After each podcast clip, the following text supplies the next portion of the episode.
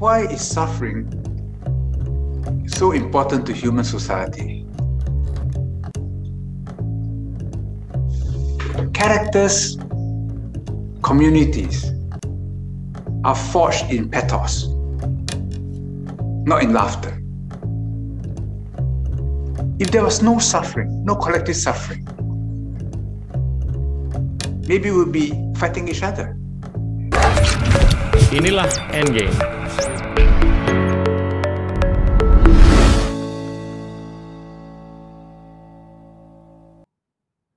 Halo teman-teman, hari ini kita kedatangan George Yeo, mantan pejabat negara dari pemerintah Singapura yang sempat menjabat sebagai Menteri Perdagangan dan Industri, Menteri Luar Negeri, dan lain-lain. Hi George. Thank you so much for coming on to our show. It's a real honor, and uh, you know, it's a pleasure to to be able to talk to you. Uh, and I wanna I wanna try to have a conversation about you, starting with how you grew up, what made you. And I know you've gone to Saint Patrick, Saint Joseph, on to Cambridge University and Harvard. Tell us your story. I was born a Roman Catholic, so it was natural that I should go to Catholic schools for my education. Right. Uh, as I was a good student, um, I had reasonable expectation of a scholarship uh, provided by the government uh, that Uh, sent me to Cambridge for my undergraduate studies in engineering.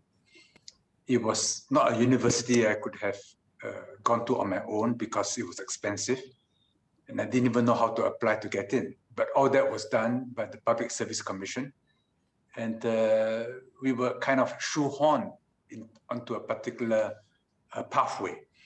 Uh, I was both an Armed Forces scholar and a President scholar. And when I came back, I was bonded to the Singapore government. I worked in the Armed Forces. I had my initial training with the U S Army, and then went on to eventually become um, a signals company commander, did my staff college, was sent over to the Air Force, uh, where I was a bit of a misfit. It was a struggle getting myself accepted by the men in blue. Uh, eventually, I became chief of staff, the air staff, and Director of Joint Operations and Planning in the Defense Ministry. Uh, along the way, I picked up my M B A from Harvard, uh, again on a partial scholarship uh, from the Defense Ministry. And and you decided to go into politics in the late eighties. And how did that come about? I entered politics at a at too young an age of thirty-three. Yeah. I was not keen on going to politics before I was established uh, myself uh, and not having to depend on politics as a career. But at that time, um, I, I was put under some pressure from both uh, Go Chok Tong, who was my minister in the Defense Ministry, and also by Lee Kuan Yew, who was uh, Prime Minister, and who told Go Chok Tong that, tell George, if he wants to learn from me, better come in now rather than wait till later. So I, I succumbed and entered politics in nineteen eighty-eight. You know, you've, you've done so many portfolios, right? Information, trade and industry, foreign affairs.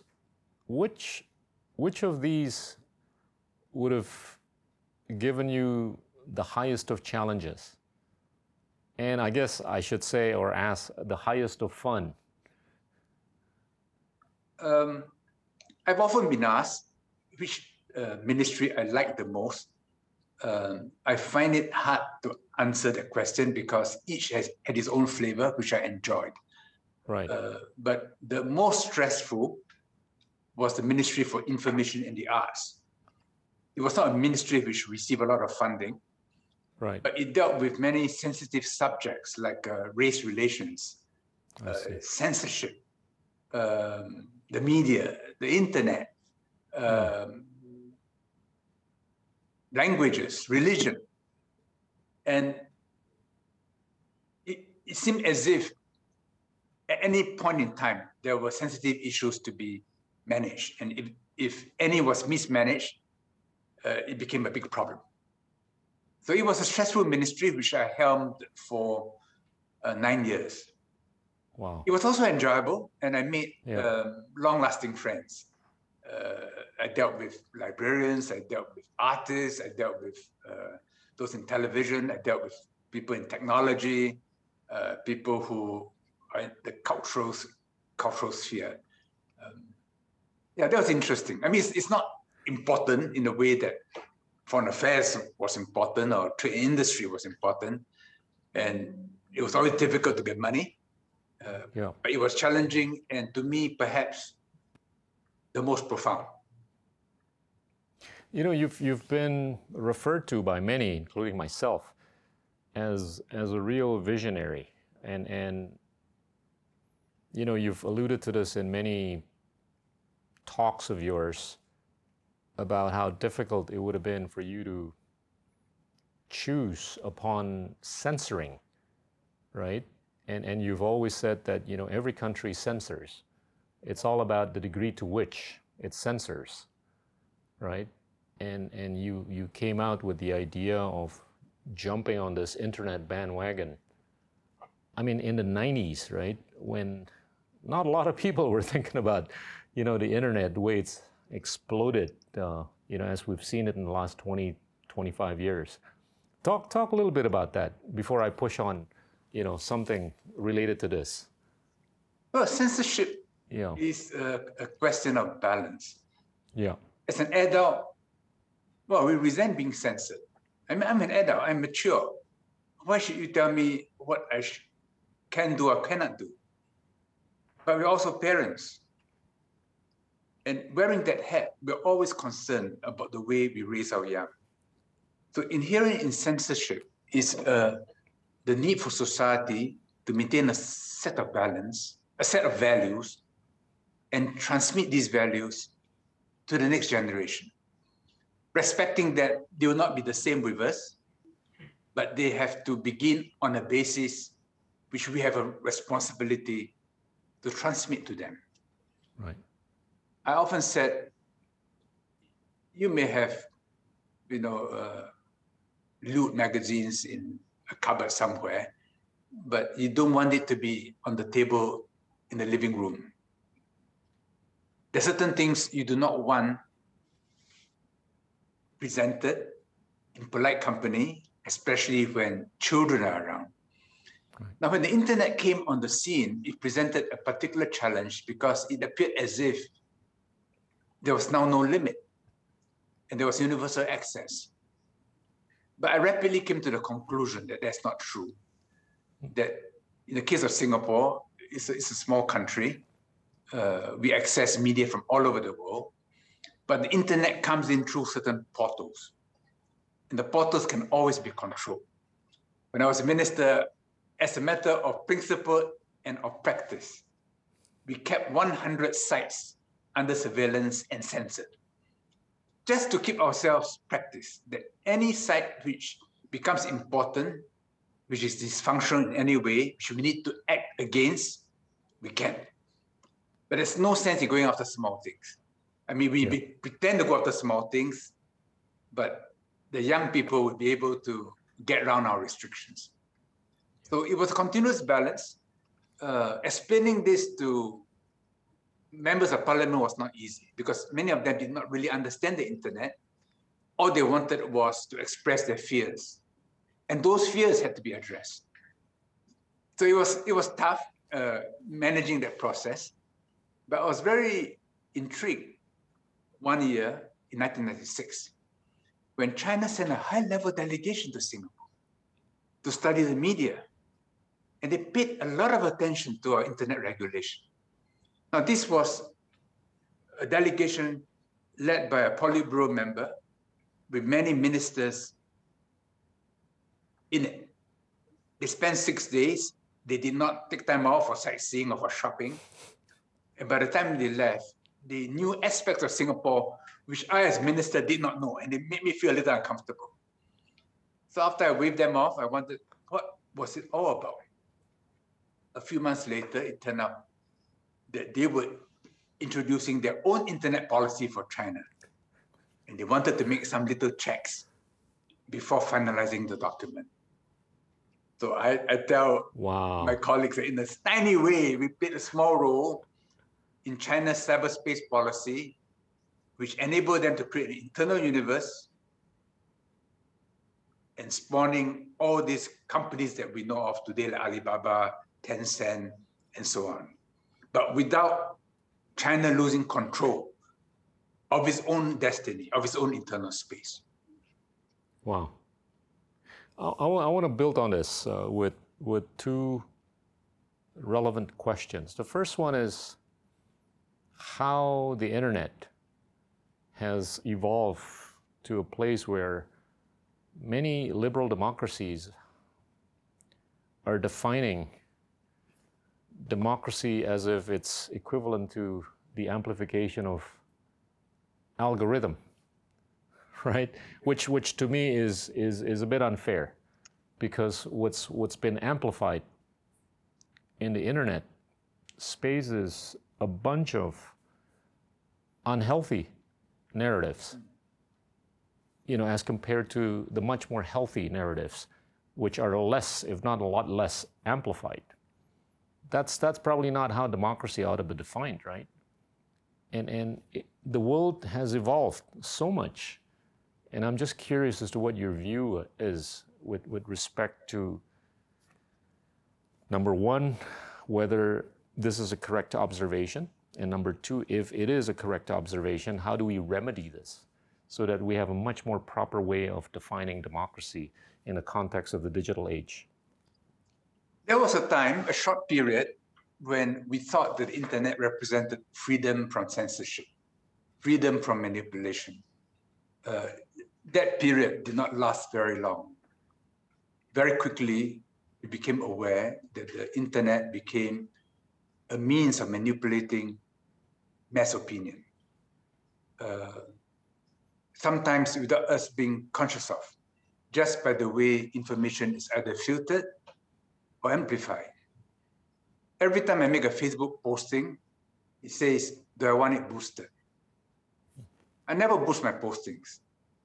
But when I see that sign come before me, I view it as a threat. Because if they can boost me, they can unboost me. They can put more friction. Across cyberspace, because of the desire for revenue, there are algorithms to create addiction. So the more you watch snake videos, the more snake videos you receive. The more you watch monkey vi- videos, which I've taken interest in recently, the more monkey videos I receive. So these are algorithms to create addiction because eyeballs mean money. Yeah. And behind the scenes, there are governments, intelligence agencies, which interpose themselves. The national laws say, if I intervene, you cannot tell the world that I'm intervening. That would be a crime, so that the people who are being influenced do not know. Trump was the first major politician who succeeded on the basis of his ability to make use of social media. Right. And he became a threat to many vested interests. And now the entire social media is, is regulated, not by the government, seemingly, but by powerful people to prevent him from getting his views hmm. to the public. And he's being blocked even at the server level. Now, these are people who are not elected, but people who have decided that they will decide the views which ordinary people should receive. Now, I'm not advocating for Trump. Right. What I'm saying is you can do it to Trump, you can do it to Xi Jinping, to Putin, to anyone you choose. And to me, that's scary. Yeah. I was in Hong Kong during the year of violence, and I came to the conclusion that Hong Kong people were being manipulated by the social media without their knowledge. And one month, I came back to Singapore. I was asked by the police to give a talk, which I was happy to do. I titled the talk, First demonize the police. If you want to de- if you want to destabilize a society, the first thing you do is to demonize the police, then other institutions. It's not easy to build by manipulating the internet, but it's very easy to be destructive and to tear down. Right. And I and I and I worry a lot about the way we are being uh, influenced against without our knowledge and against our will, and what all this means for democracy, because too often now democracy has been reduced to mass manipulation. Yeah. No, in the U S, it's one man, one vote. But you're not required to vote. I mean, Singapore and Australia, voting is compulsory. They're mandated, yeah. But not in Indonesia or the U S. So you want to get people angry so that they vote, or you want to calm them down so that they don't vote. That's important. It it, it affects uh, the outcome. And the U S Supreme Court has determined that, yes, it's one man, one vote, but freedom of speech is also freedom to spend money on speech. So if you're a billionaire, you put in a billion dollars in a super PAC, you can influence people. Right. But you have no money, you're the Wong Chilik, you have no voice. So what does democracy mean? So it's not a yeah. panacea, it's a much more complicated subject yeah. than what it's often presented as. You know, you've you've mentioned the fact that the digital age has helped with respect to the disruption, if not the corrosion of institutions and also institutional building. I want to I want to take this to the personal health of the human being, right? I, I read this book that talks about the four digital villains. The first being the digital deluge, the deluge of information. The second being the digital distractions. The third being the digital dementia. And the fourth being the digital deduction. You alluded to this, how humanity is being reduced, right? And and this, you know, has repercussions on the personal health of a human being by way of just those four identified, you know, digital villains. I'm curious what your views are with, with respect to this.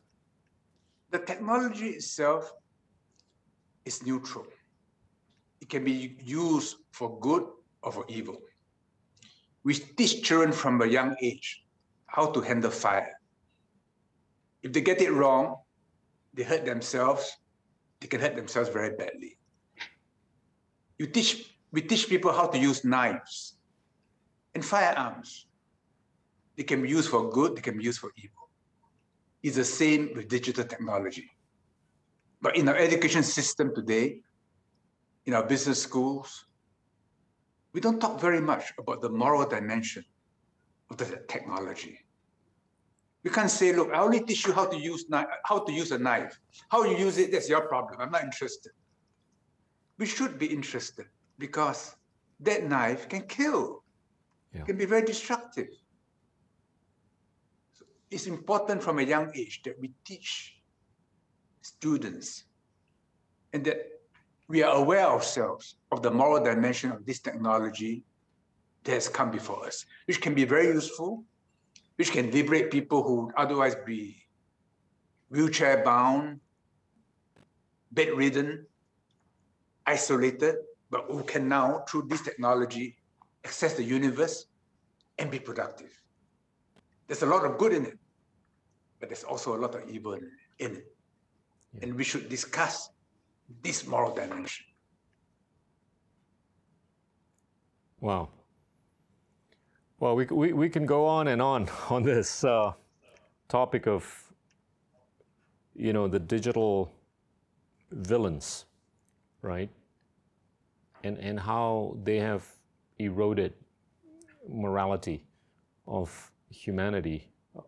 I I want to I want to try to switch topics here. If if you don't mind, I'd like to go around the world and take your view on on the geopolitics of things, right? Uh, let's let's start off with what's happening in Ukraine and, and how you think this will have repercussions on the day-to-day life or livelihood of people in Southeast Asia. Walk, walk us through this. Well, I, I take a historical perspective. The collapse of the Soviet Union, beginning with the collapse of the Berlin Wall in nineteen eighty-nine, uh, had huge repercussions on the entire world. It was a period when the U S thought itself as the new Rome in a unipolar world. That led to hubris. And after September eleventh, to a series of wars, which ended with the ignominious withdrawal of NATO forces from Afghanistan. Ukraine represents a long tail from the collapse of the Soviet Union. Despite verbal promises they made, NATO kept expanding eastwards. And they were happy to see Russia being reduced uh, into a power to be pitied, to be helped, to be patted on the head.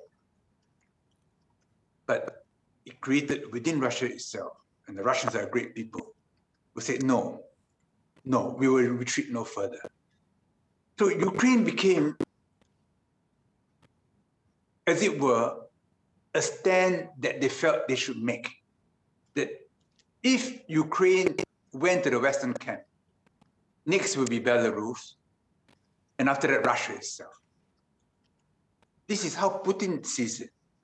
Last July, he wrote a long essay on the common history of Ukraine and Russia, because Russia began in Kyiv. It began with Vladimir, who, when he converted to Christianity, chose Constantinople over Rome. And interesting that Zelensky and Putin are both named after Vladimir, the case of Zelensky Volodymyr. So the history of Russia began in Kyiv. And this doesn't mean that just because you have a common history, so we are forever trapped in the same country. But the history is important because it determines how people behave. If you are France or Germany, you have long experiences with Russia. I mean, during COVID, I had time to read War and Peace. Right. After Borodino, the Tsar ev- evacuated Moscow. Napoleon entered into an empty city, which was set on fire. A year and a half after that, Tsar Alexander was in Paris. On twenty-second of June, nineteen forty-one, Operation Barbarossa, one of the largest offensives in right. human history. By April nineteen forty-five, the Red Army was in Berlin. Berlin. So if you are a European, a Western European, you say, well, you got to live with Russia. But if you're an Eastern European who had to suffer under the heels of the Soviet Union for many years, Russia cannot be small or weak enough. And you want the U S to be there.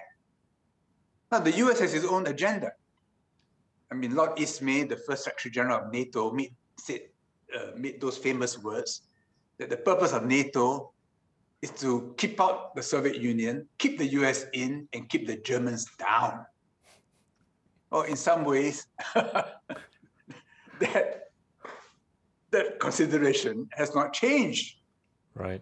So there are divergent views, and Ukraine, the poor Ukrainians are now caught in between, where tectonic plates collide, and which is why it's very important for clear leadership, knowing the history and being clear what is a feasible space for the future.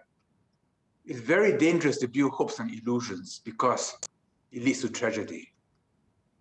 So on Ukraine, Putin has crossed the Rubicon. He cannot lose. He cannot yeah. afford to lose. Yeah.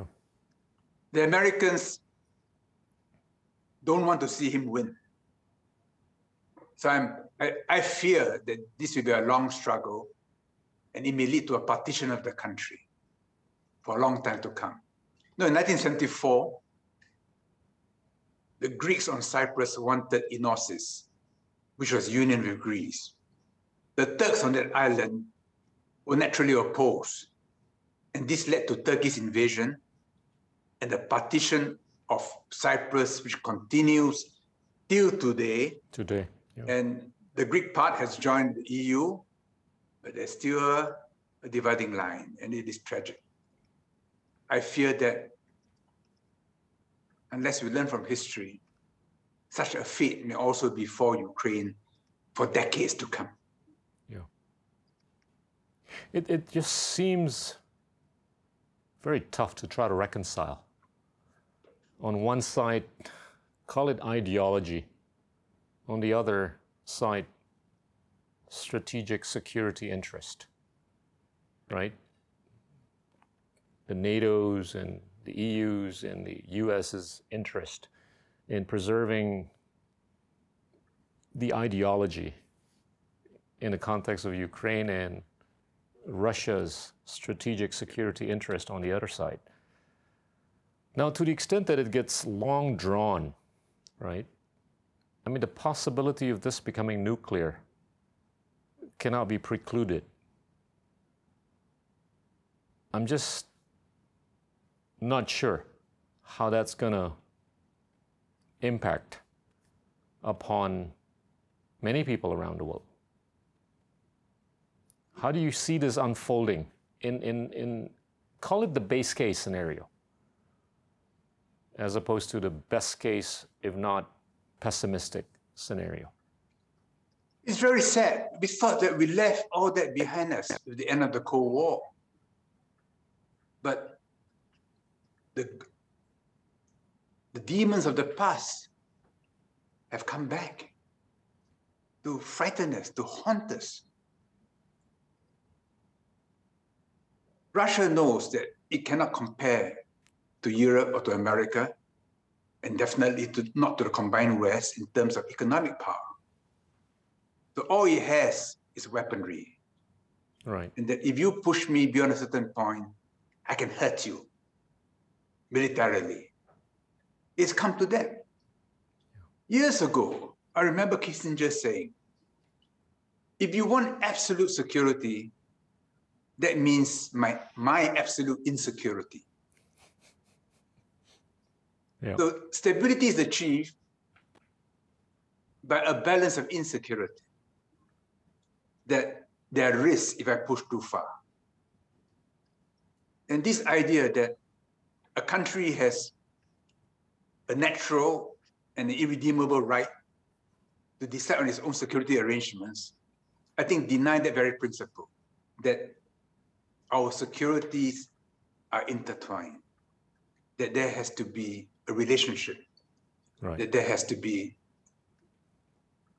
a compromise.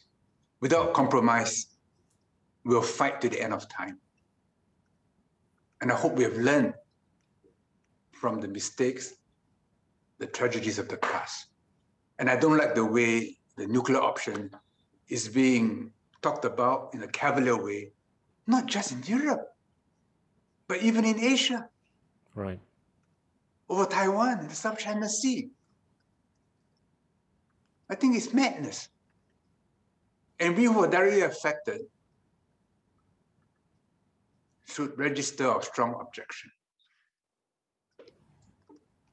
What, what can we do better, if not more, to maximize the probability of that sort of a compromise taking place in the most realistic manner and in the most expedient manner?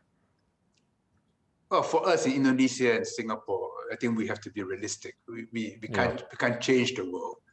Correct. But we have influence over the neighborhood.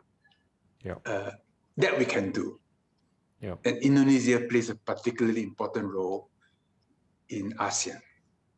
If ASEAN is vital, if ASEAN is united, not in the rigid way, but in the soft uh, cultural way, then it becomes a very important piece holding larger Asia together. Today, only ASEAN can convene all the powers together. Russia, the U S, North Korea, South Korea, India.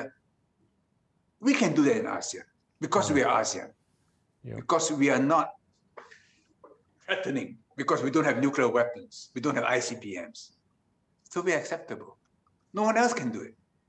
Yeah. So we have to preserve this space and pre- prevent Southeast Asia from being balkanized.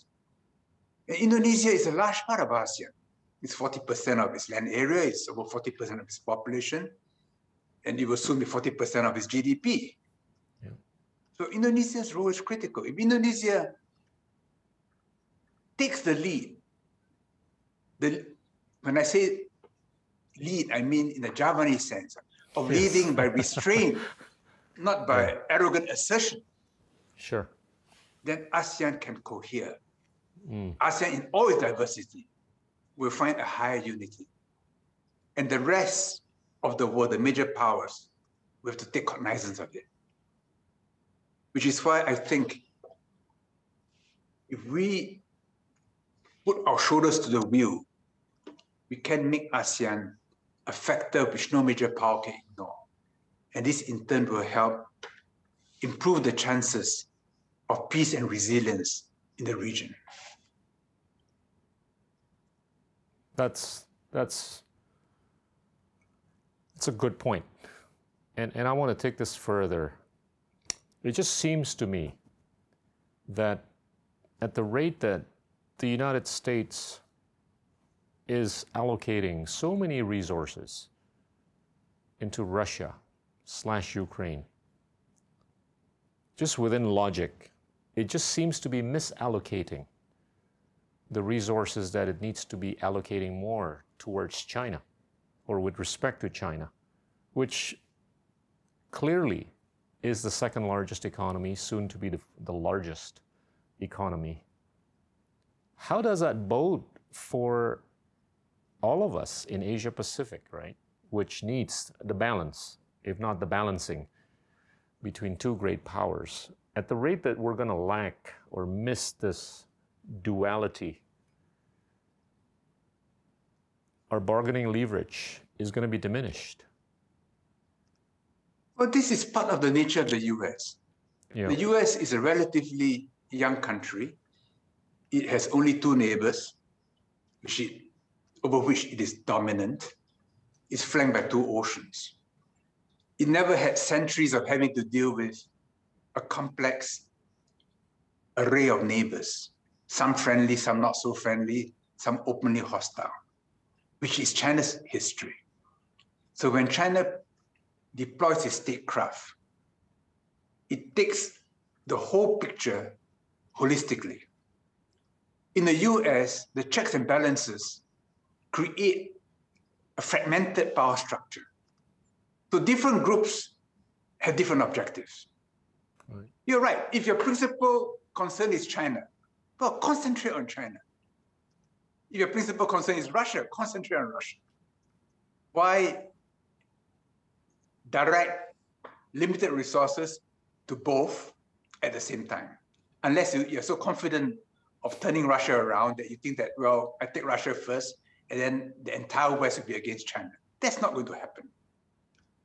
And even China, I mean, those of us in the region, the history of China in our region goes back to the beginning of history. You know, before there, were, there was any significant kingdom in Southeast Asia, the Han Dynasty had already plotted the meridian in the Java Sea. Right. So the kingdoms, the countries of Southeast Asia have seen China in its many cycles. So the nature of China is not unknown to us. We know how that China will behave when it becomes strong and powerful again. There are certain things it will do. There are certain things it doesn't want to do. China is not interested in conquering other countries and incorporating their population because they find non-Chinese people hard to manage. China today is one point four billion people. It's over ninety percent Han. And this is not by accident. This is by policy. It's by policy. They don't want. They do not want to incorporate too many non-Han people yeah. into the realm. It's just too difficult for them. So the way they deal with the world outside is what countries agree to in Bandung: mutual non-interference, right. mutual benefit.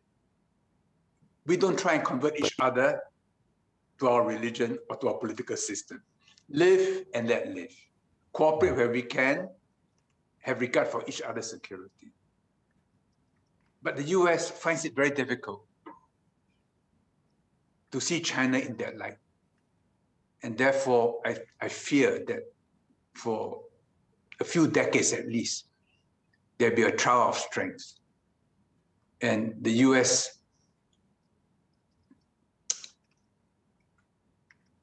will not e- easily be convinced by China's rhetoric that he has no wish to be a hegemonic power. Because the U S in its own history assumes that China will have a similar history when it becomes dominant. So we're in between. In a sense, we have to be peacemakers. Right. Because if there's no peace, we'll be dragged into the conflict. Interesting. You know, let me take this further. We've, we've seen how the, the global order has shifted from a bipolar to a unipolar and now to a multipolar.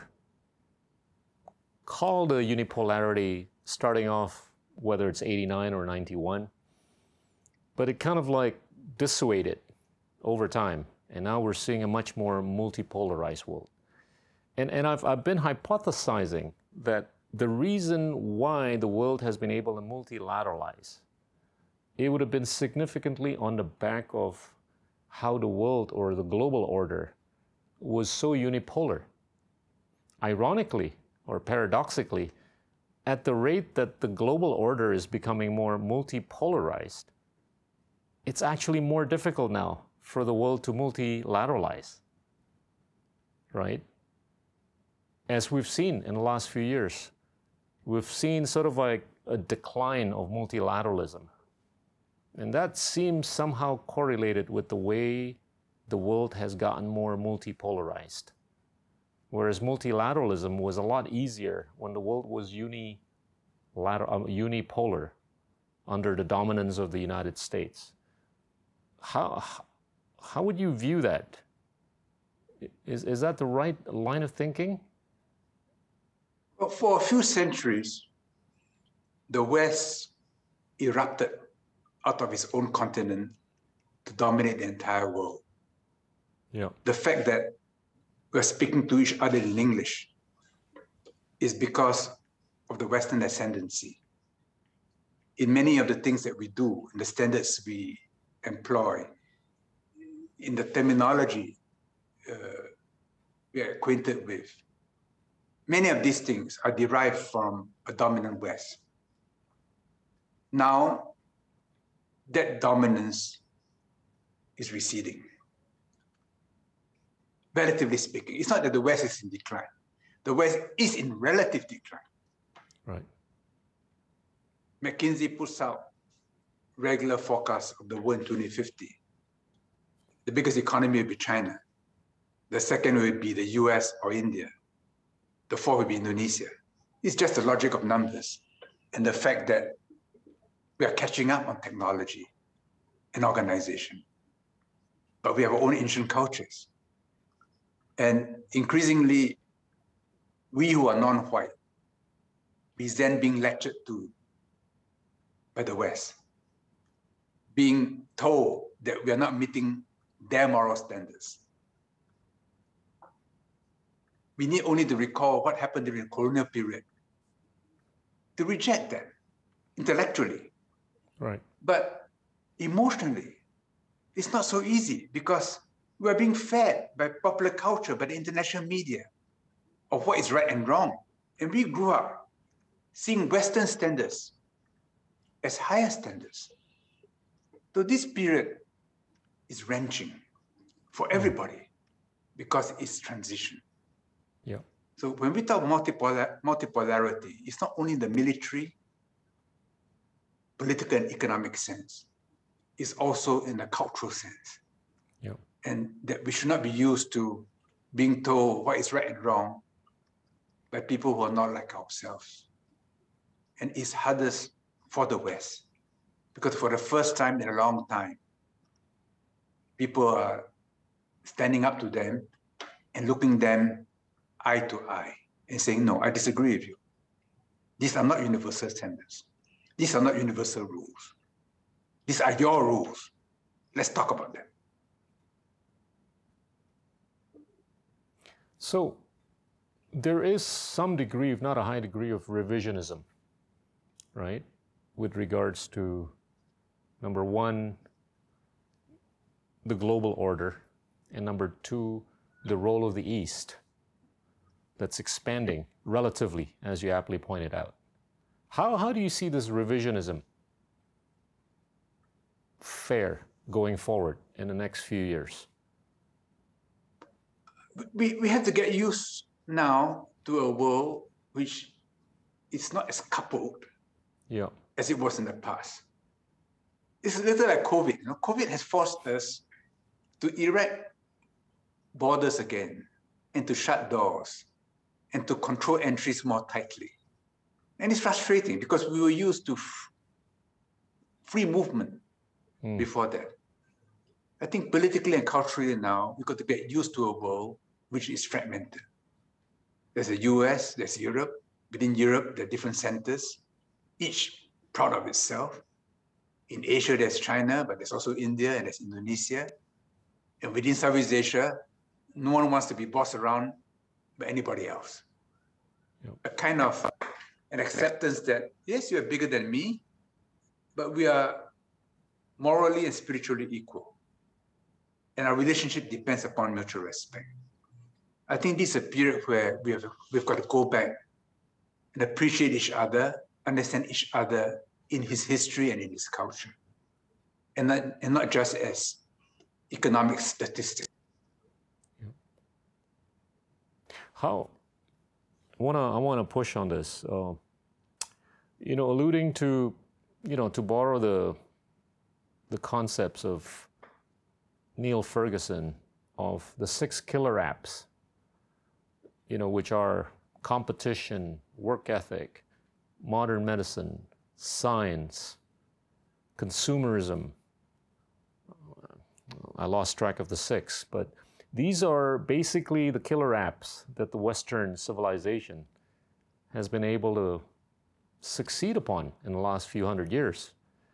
But every one of these six killer apps, we're seeing sort of a relative decline, you know, within the context of the Western civilization, be it competition, work ethic, science, consumerism,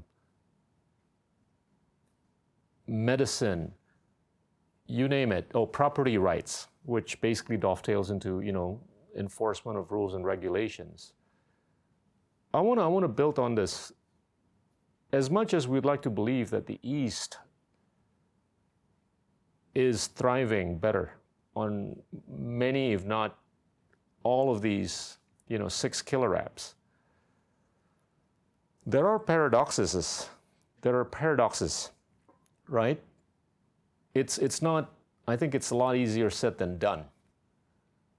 We in the East have our own weaknesses.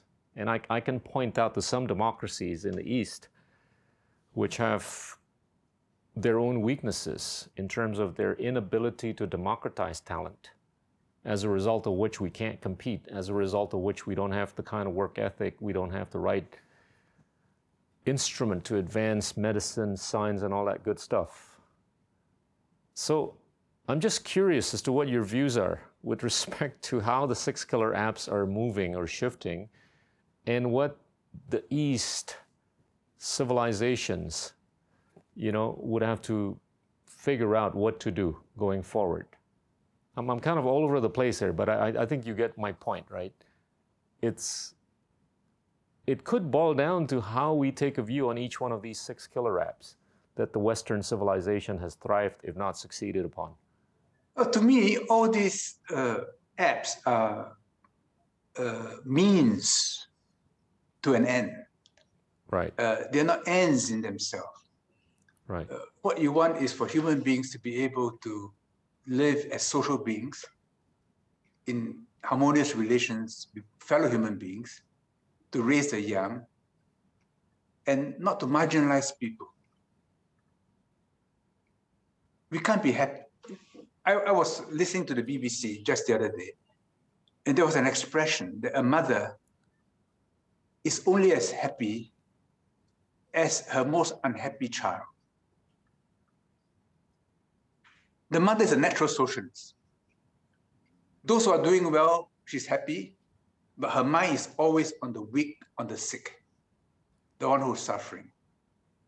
And a child's retarded, she gives it extra attention. To me, the measure of a quality of society is how it treats those who are at the bottom, who are marginalized. Right. You cannot judge a society by its billionaires, you know, no. by the cars they drive, the, the, the wines they drink, the restaurants they go to, the private jets that they, they fly in. No. I say, look at the bottom. Are there homeless people on the streets? Are there beggars? Are there groups who are kicked around as if they're not fully human beings? Beijing, Shanghai, Jakarta, Singapore, Kuala Lumpur, Bangkok, London, Paris, New York, San Francisco. I use it as my ruler. Democracy to me is complicated. It's a means, not an end in itself. The end is the mother. The mother is only as happy as her unhappiest child. And a society should only be able to feel itself a good society if those at the bottom are properly looked after. Not to be dragged down in a Procrustean equality, which was what China was in the past, but one which allows us to flourish as human beings, to be at the limit of our potential, but which requires us as human beings to look after other human beings. So I'm not familiar with what uh, Neil Ferguson wrote, but to me, unless you talk about these other issues, yeah. those yeah. other things are not important. Yeah. But those other things are important in order to achieve these core issues of what it means to live in human society. Yeah. Let's let's. Oh no, and I'm I'm with you. Uh, those are means to an end, and and I agree with you that that at the end of the day we've got to humanize, you know, the things that we want to be. I want to I want to talk about humanity. I want to talk about what it takes to be happy, right? And and I know you're working on a book, and and I've I've read your earlier book, Bonsai, Banyan and Tao. What what makes a person happy from your perspective? Or what it, what does it take to be happy?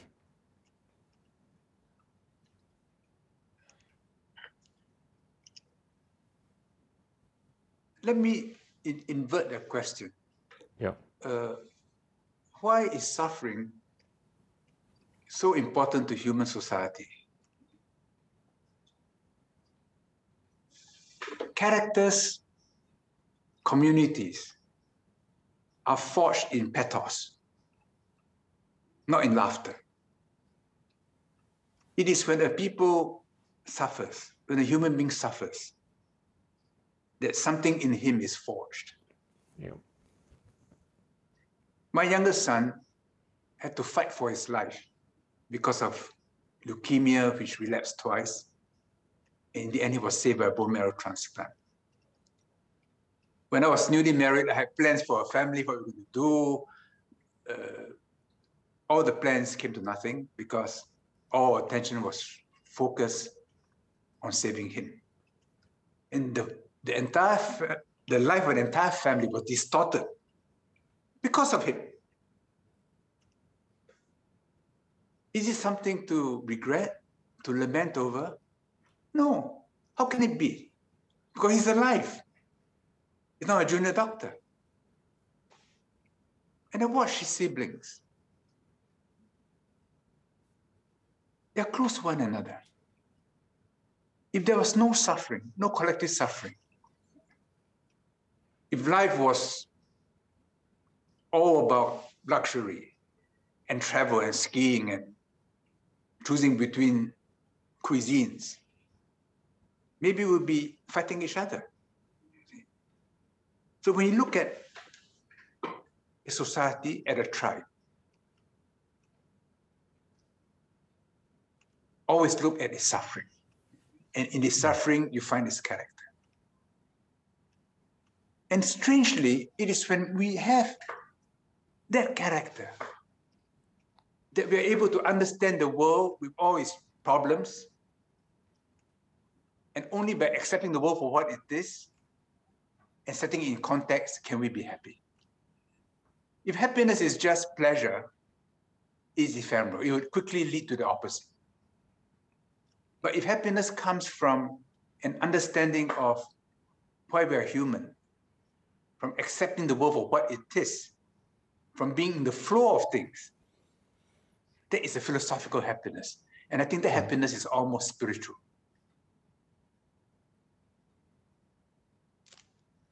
It's, it's also accepting the non-permanence of a state, right? That, that's, that's basically what it takes. I mean, people that are less happy or unhappy are usually those that do not accept the non-permanence of a particular state. They think that it's permanent, which is why there is a dissonance between expectation and reality. And, and, and I agree with you that I think taking one to the end of the spectrum, call that suffering, makes you a lot more cognizant of what it takes to be less unhappy. And sometimes it is by helping unhappy people that we achieve yeah. our greater self-satisfaction. Yeah. If if our preoccupation is just our own wellness, it's superficial and it, it cannot endure. It's just going to a spa. Right. But the, the joy that comes from lifting someone up, of making a difference in another person's life, of feeling yourself useful, that is deep. So happiness cannot be divorced from our relationship with others. Yeah. Although sometimes we feel that we are happier when we are rid of them. but, but I think that's an illusion. yeah. What, what keeps you busy now? Uh, I know you're working on writing something, amongst many other things. Is, is that what's preoccupying you now? Well, I'm semi-retired. I'm on a few boards. I, yeah. I'm advisor to various companies. I, I help uh, various universities around the world. Uh, but in the last one year, I've been preoccupied with working on a, a book of musings. Uh, it was supposed to be an easy effort. Someone comes to my office and And after ten series of interviews, he writes it up and it's done. Uh, it, it, it's nothing like that because I discovered that my thoughts were all over. So I started writing before the weekly meeting, spent ten to twelve hours. Wow. And, and this went on for six months. Everything written down. Sorry, ten to twelve hours in a day? In a week. To pre- in a week. To okay. prepare Sorry. for the weekly interview. Okay. This went on for six months. And then the chapters were too long. The publisher said, no, no, you have to break up the chapters. So I'm rewriting all of them. And in the process, what was intended as one book has become three books. uh, but their musings, they are, it's not an autobiography, it's not a memoir of my public life. It's a mixture of things big and small. Uh, and and it's, it's me talking to you. And you may be interested, I may be interesting, I may not be. I can talk to another person on a different subject. So it's just a series of such conversations, as it were.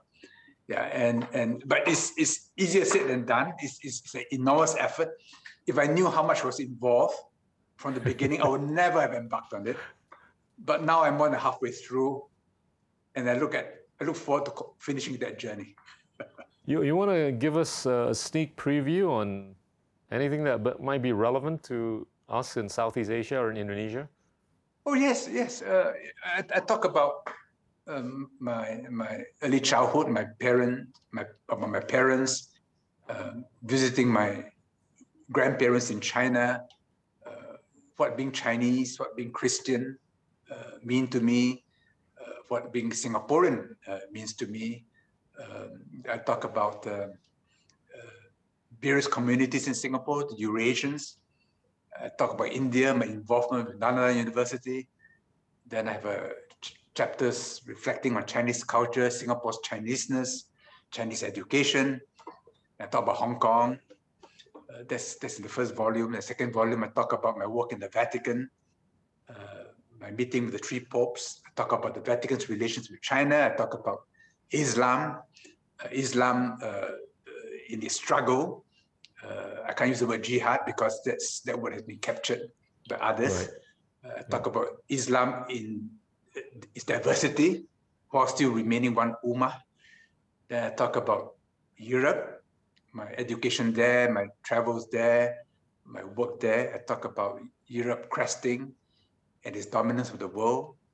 Then I talk about the U S, uh, my education there uh, in Harvard, my education there as a young military officer. I talk about how three members of my family had serious illness and they were safe in America. Then I talk about my involvement as a minister of the U S, the free trade agreement, various other things. Then I talk about Vida Pax Americana, you know, how long will this endure? Can it endure? What happens when China becomes the dominant economic power? Will the U S still be primus inter Paris, you know?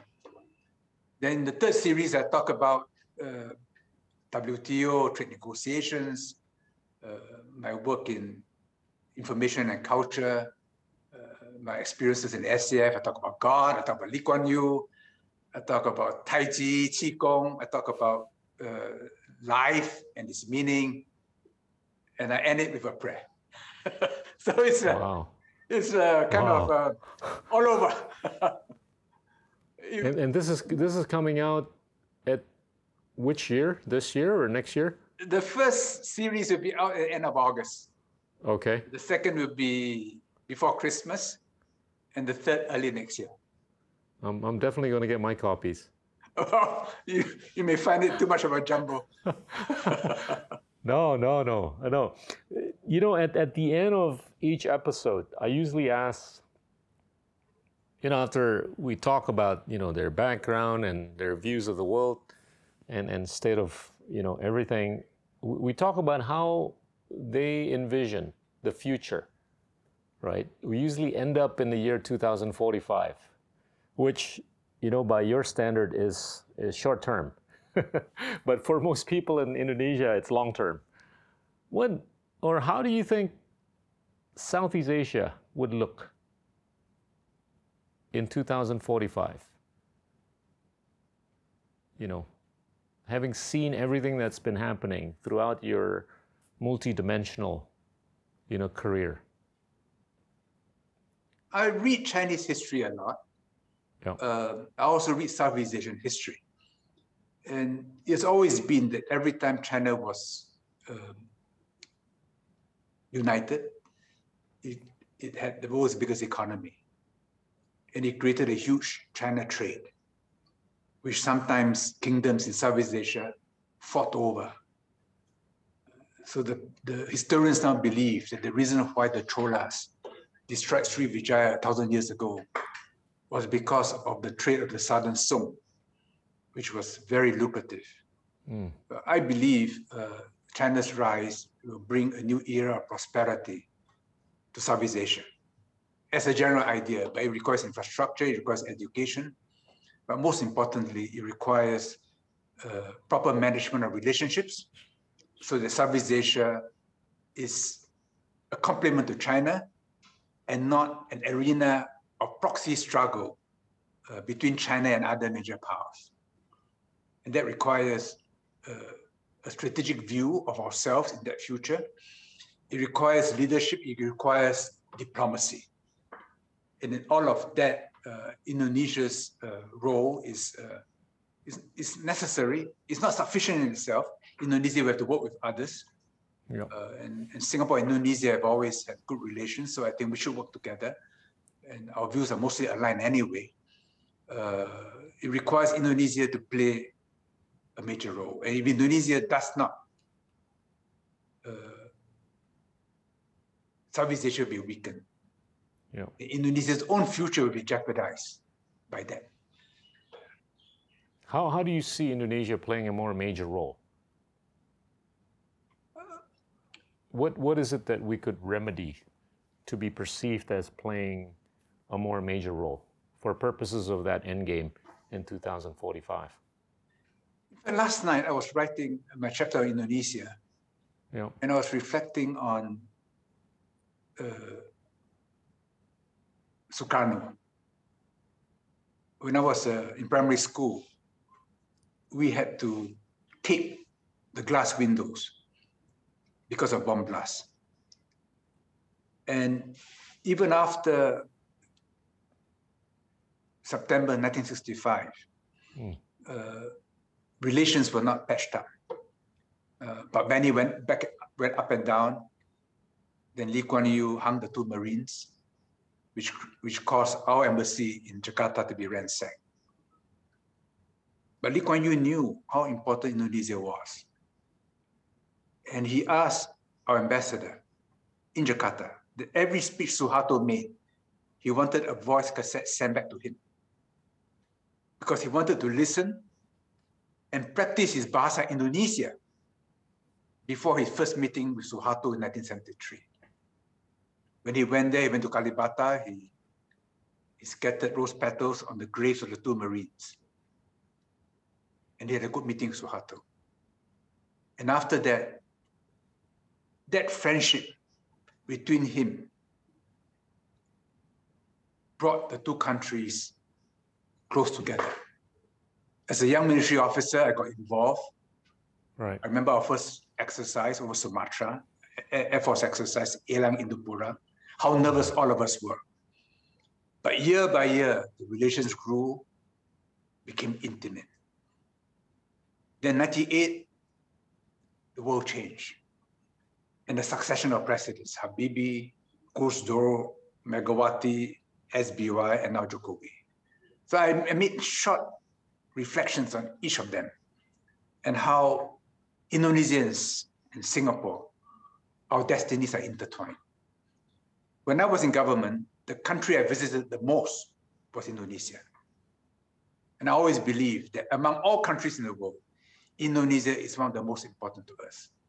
Now, I don't expect Singapore to be that important to, to Indonesia, but I always remember what Pak Benny told me, that when he spoke to Lamhana students, he told them, if Indonesia was threatened in Papua and Singapore was threatened, in which direction should ABRI, now T N I, focus his attention?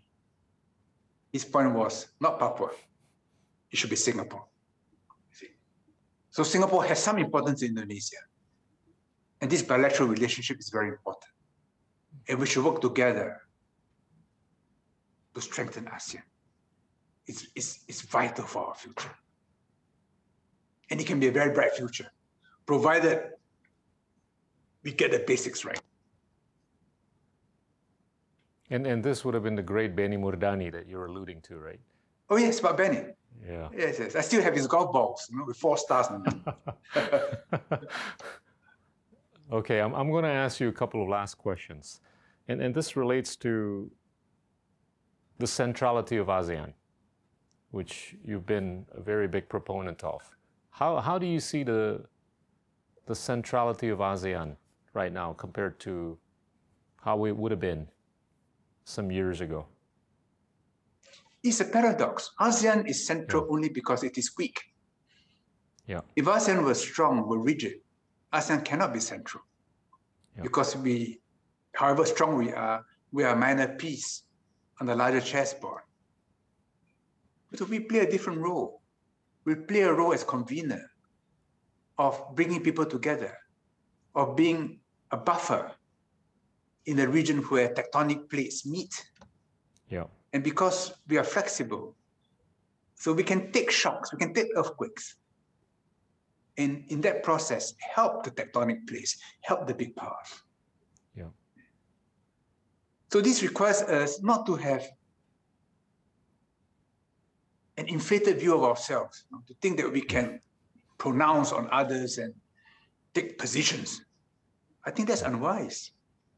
ASEAN is strongest when it's soft, not when it, not when it is hard.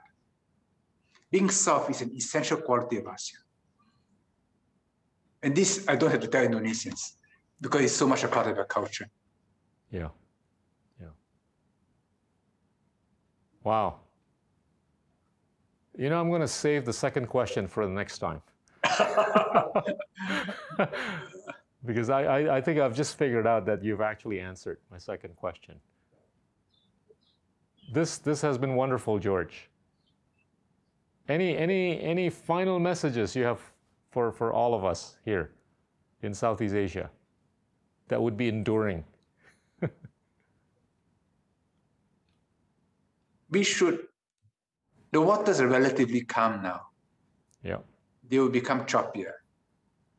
And we, we may run into a storm. We should not think that the, the current calm will last forever. Yeah. We should make use of the calm now to prepare for the storm. I think the storm will come in one way or another. So this is the calm before the storm. Not the storm before the calm. I was hoping you'd say the storm before the calm. Oh, after the storm, there'll be a greater calm. Amen. Amen to that. Okay. Thank you so much, George. Thank you, Gita. What a pleasure. And salam sehat. Ya. Salam sehat. Ya. Teman-teman, itulah teman dekat kita, Bapak George Yeo, mantan Menteri Luar Negeri dan mantan Menteri dalam beberapa portfolio lainnya dari pemerintah Singapura. Terima kasih. Inilah Endgame.